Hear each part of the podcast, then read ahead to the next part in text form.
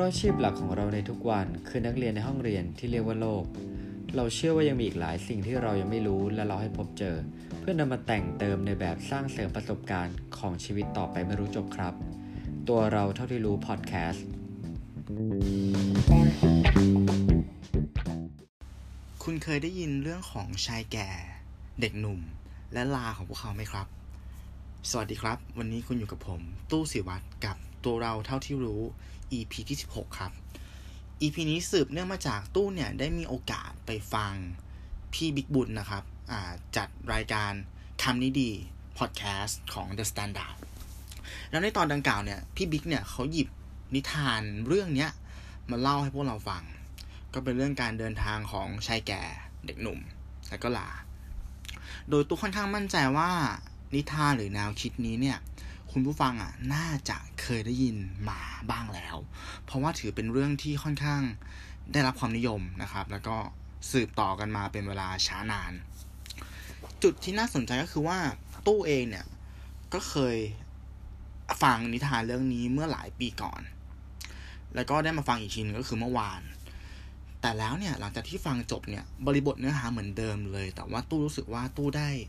ข้อคิด ที่มันแตกต่างจากตัวตู้เมื่อห้าหกปีก่อน วันนี้ก็เลยอยากจะมาแชร์ให้ฟังนะครับ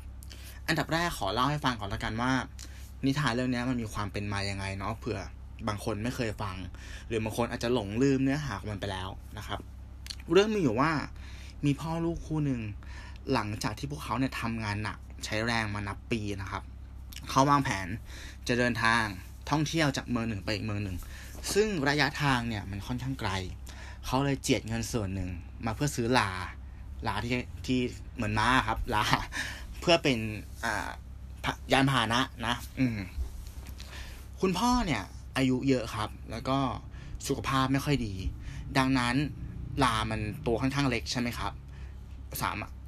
สามารถนั่งได้คนเดียว ลูกเนี่ยก็เลยให้พ่อนั่งลา แล้วก็เดินเท้าเนี่ยไปข้างๆลา เดินทางไปได้สักพักหนึ่งครับ มีผู้หญิงคนหนึ่ง เห็นพ่อลูกคู่นี้ แล้วก็รีบตรงเข้ามาต่อว่าเลยว่าทำไมถึงปล่อยให้เด็กอะเดิน ตากแดด แล้วพ่อเนี่ยนั่งอยู่บนหลังลาทำไมผู้เป็นพ่อเนี่ยขี้เกียจขนาดนี้ ไม่อายบ้างหรอ จากนั้นครับ พ่อก็เลยลงจากลา แล้วให้ลูกขึ้นไปนั่งบนหลังลาแทน เดินต่อไปอีกสักพักหนึ่งก็มีผู้ชายคนหนึ่งครับ เดินเข้ามาพูดด้วยอีกว่า โห ผู้ชายที่นั่งอยู่บนหลังลาเนี่ย ยังหนุ่มยังแน่นอยู่เลยนะ แข็งแรงทำไมคุณผู้เป็นพ่อเนี่ย อายุก็เยอะแล้ว ถึงมาเดินต่ากแดด ถ้าหน้ามืดลมฟุบไปจะทำยังไง นั่นแหละครับ หลังจากที่ชายหนุ่มคนนั้นเข้าไปติติงต่อว่า พ่อก็เลยขึ้นไปนั่งบนลาพอกับลูกครับผม คือตอนเนี้ยลาก็จะมีผู้โดยสารสองคนแล้วเนาะ โอเค แล้วเขาก็เดินตาเดินทางต่อนะครับคุณผู้ชมดูภาพตามนะครับ เขาเดินทางไปถึงเมืองเมืองหนึ่งขณะที่เดินเข้าไปในเมืองครับ ชาวเมืองเห็นพวกเขาแล้วก็ตะโกนกรนด่าสาบแช่ง บอกว่าพ่อลูกคู่นี้ทรมานสัตว์ครับผม ลาตัวนิดเดียวอะ่ะ ขึ้นไปนั่งสองคน โอ้โห มันจะแบกไหวได้ไง เดินก็ไกลเดี๋ยวมันก็ตายหรอก ครับ ทีนี้คุณผู้ฟังก็น่าจะพอนึกภาพออกใช่ไหมว่าสุดท้ายแล้ว มันเกิดอะไรขึ้น พ่อลูกครับ ก็เลยลงจากลาทั้งคู่เลย แล้วก็เดินทางต่อไปจนถึงเมืองสุดท้าย ที่หมายพอไปถึงปุ๊บเนี่ย พ่อลูกก็ได้ยินเสียงกระซิบนินทา ว่า โห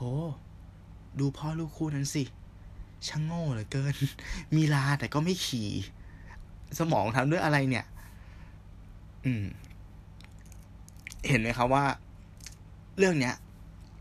มันสอนอะไรบางอย่างกับเราเนาะตู้ขอแชร์ให้ฟังก่อนแล้วกันว่า หลังจากที่ฟังเนี่ยนิทานเรื่องนี้นะครับ เมื่อห้าปีที่แล้วเนี่ย สิ่งที่ตู้ได้จากมันก็คือว่า เราไม่ควรจะไปแคร์คนรอบข้างมากนัก เพราะว่าเราไม่สามารถจะเอาใจ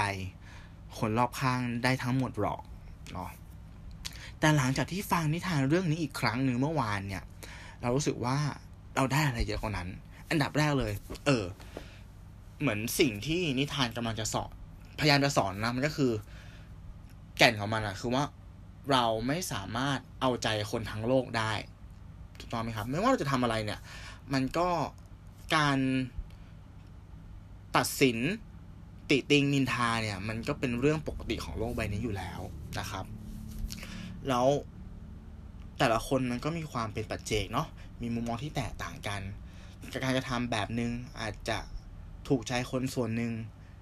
ไม่ถูกใจคนส่วนหนึ่ง เดือดร้อนคนอีกส่วนหนึ่งก็เป็นได้ แต่คำถามที่อยากให้ชวนคิดครับว่า ถ้าเกิดว่าผู้หญิงคนแรก ผู้ชายคนที่สอง เมืองที่ตะโกนกล่นด่าพ่อลูก และเมืองสุดท้ายที่ติฉินนินทาพ่อลูกเนี่ย เขารู้ว่า คุณพ่อ ลูกคู่เนี้ยทำงานเป็นปี และเก็บตังค์เพื่อจะมาเที่ยว เจียดเงินส่วนหนึ่งซื้อลา วาดฝันว่าจะมาใช้เวลา สั้นๆ มีความสุขกับลูกของเขา และทางคุณพ่อเนี่ย ก็มีการป่วย ติดตัวอยู่ ถามว่าคนเหล่านั้นเนี่ย จะเข้าไปติติง นินทา ต่อว่า อย่างที่เขาได้ทำไปหรือเปล่า เนี่ยแหละครับ คือประเด็นที่น่าคิด นอกจากการที่เราเข้าใจโลกเนาะว่าคนอื่น จะนินทาจะคิดอะไรกับเราเนี่ย เราห้ามเขาไม่ได้หรอก ในทางกลับกันครับ ตัวเราเองล่ะ ได้ไปตัดสิน ติติง นินทาคนอื่น โดยไม่รู้ที่มาที่ไปของพวกเขาหรือเปล่า อันนี้คือมุมมองที่น่าคิดมากเลย ตู้มองว่าเรื่องนี้มันเป็นเรื่องที่ตู้กับหนึ่งอะ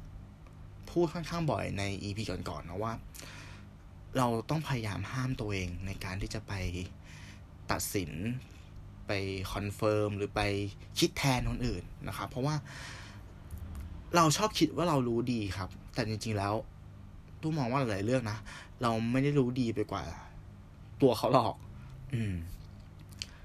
ทฤษฎีเนี่ยตู้ขออธิบายง่ายเหมือนเวลาเราขับรถไปกับเพื่อนแล้วกันครับ ถ้าเราเป็นคนขับ แล้วเพื่อนนั่งอยู่ข้างๆเราเนี่ย เพื่อนสามารถเปิด Google Map ได้ สามารถรู้เส้นทางได้ว่าอีกกี่กิโลเมตร อีกกี่เมตร เราต้องเลี้ยวซ้ายหรือเลี้ยวขวา เขาจะรู้ว่าอีกกี่กิโลจะถึงจุด A จุด B ต้องขึ้นทางด่วนตรงไหน ต้องหลบรถติดตรงไหน เขาจะรู้ดีมากๆเลย เขาไม่ใช่คนขับครับ เขาไม่ใช่คนจับพวงมาลัย เขาไม่รู้เลยว่า สภาพถนนแบบเนี้ย ถ้าฝนตกกับฝนไม่ตก ต้องใช้ความเร็วเท่าไหร่ โค้งหักศอกข้างหน้าเนี่ย ต้องผ่อนคันเร่งไหม แตะเบรกหรือเปล่า หักพวงมาลัยกี่องศา เวลามีหมาวิ่งตัดหน้าเนี่ย ต้องแตะเบรกหักซ้ายหรือเหยียบไปเลย ฉะนั้น หน้าที่ของคนที่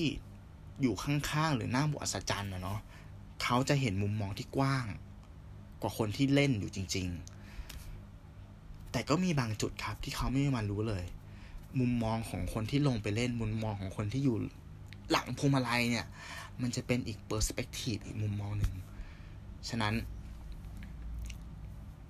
ให้จำไว้ครับว่า อย่าไปตัดสินใคร แล้วก็ จงมั่นใจในสิ่งที่เราทำอย่าตัดสินเขา และอย่าเอาคำตัดสินของพวกเขาอะมา อืม ลดทอนความเป็นตัวเอง ความคิดของตัวเอง ใช้มันเป็นแค่เหมือนเป็นนาวิเกเตอร์ครับ เป็นส่วนเสริมเป็นคำชี้คำแนะคำนำแต่อย่าเอาพวงมาลัยที่คุณถืออยู่อะไปให้เขาขับ เพราะเขาไม่มีทางรู้ดีไปมากกว่าคุณนะครับ ขอเสริมอีกนิดนึงครับข้อคิดที่สามที่ตู้ได้จากนิทานเรื่องนี้ เนื้อเรื่องเดิม บริบทเดิม แต่ต่างการต่างเวลา ความหมายก็แตกต่าง ความหมายที่นี้หมายถึงความหมายในการตีความนะครับ นิทานเรื่องเนี้ยณวันเนี้ย ตู้มองมันไม่ใช่ตู้มองมาสิ มันสอนตู้มากกว่าที่มันเคย ฉะนั้นอยากให้คุณผู้ฟังเนี่ย ใช้หลักการเนี้ยกับชีวิตเหมือนกัน กับอะไรหรอ กับหนังยากๆที่ดูเราไม่เข้าใจนะวันนี้ กับหนังสือยากๆ ที่อ่านเราไม่รู้เรื่องนะวันนี้ กับความสัมพันธ์กับเรื่องราว กับอะไรก็ตามที่เรายังไม่เข้าใจนะวันนี้ ให้เก็บมันไว้ครับ อย่าทิ้งมัน เก็บมันไว้อีกสักสามเดือนหกเดือนหนึ่งปีสามปีห้าปีแล้วแต่เก็บมันไว้ แล้ววันหนึ่งเมื่อคุณโตขึ้นอะ กลับมาอ่าน กลับมาพยายามทำความเข้าใจกับมันอีกครั้งหนึ่งแล้ว หลาย ๆ ครั้งครับ คุณจะเห็นว่าอ๋อไอเรื่องแบบนี้นะวันนั้นเราไม่เข้าใจอะเอ้ยวันนี้เราเห็นมันชัดเจนขึ้นว่ะ เราเข้าใจมันมากขึ้นว่ะอ๋อมันต้องมองแบบนี้นะ มันต้องมองแบบนั้นนะอืมถึงว่าสิ วันนั้นเราเด็กไงเราถึงไม่เข้าใจ การที่เราเก็บหนังสืออันนั้นไว้ครับไม่ใช่การที่เราเก็บเรื่องต่างๆนะว่าจะเป็นหนังสือเป็นหนังเป็นแล้วแต่เนี่ยไว้เนี่ย มันไม่ใช่การให้โอกาสสิ่งสิ่งนั้นนะ แต่มันคือการที่คุณอะให้โอกาสตัวคุณเองครับ ให้โอกาสตัวคุณในอนาคต แล้วเมื่อวันนั้นมาถึงวันที่คุณกลับมาดูมัน เข้าใจมัน คุณจะขอบคุณตัวคุณนะวันนี้สำหรับวันนี้ตู้สิวัตรขอบคุณนะครับที่ฟังมาถึงตรงนี้ ติดตามเราได้ในทุกๆช่องทางนะครับ Spotify YouTube Apple Podcast Podbean Anchor แล้วก็เพจของเราครับ1บวก1เท่ากับ3 Podcast 1บวก1เท่ากับ3เสิร์ชเป็นไทยหรือตัวเลขก็ได้ วันนี้ลาไปก่อน สวัสดีครับ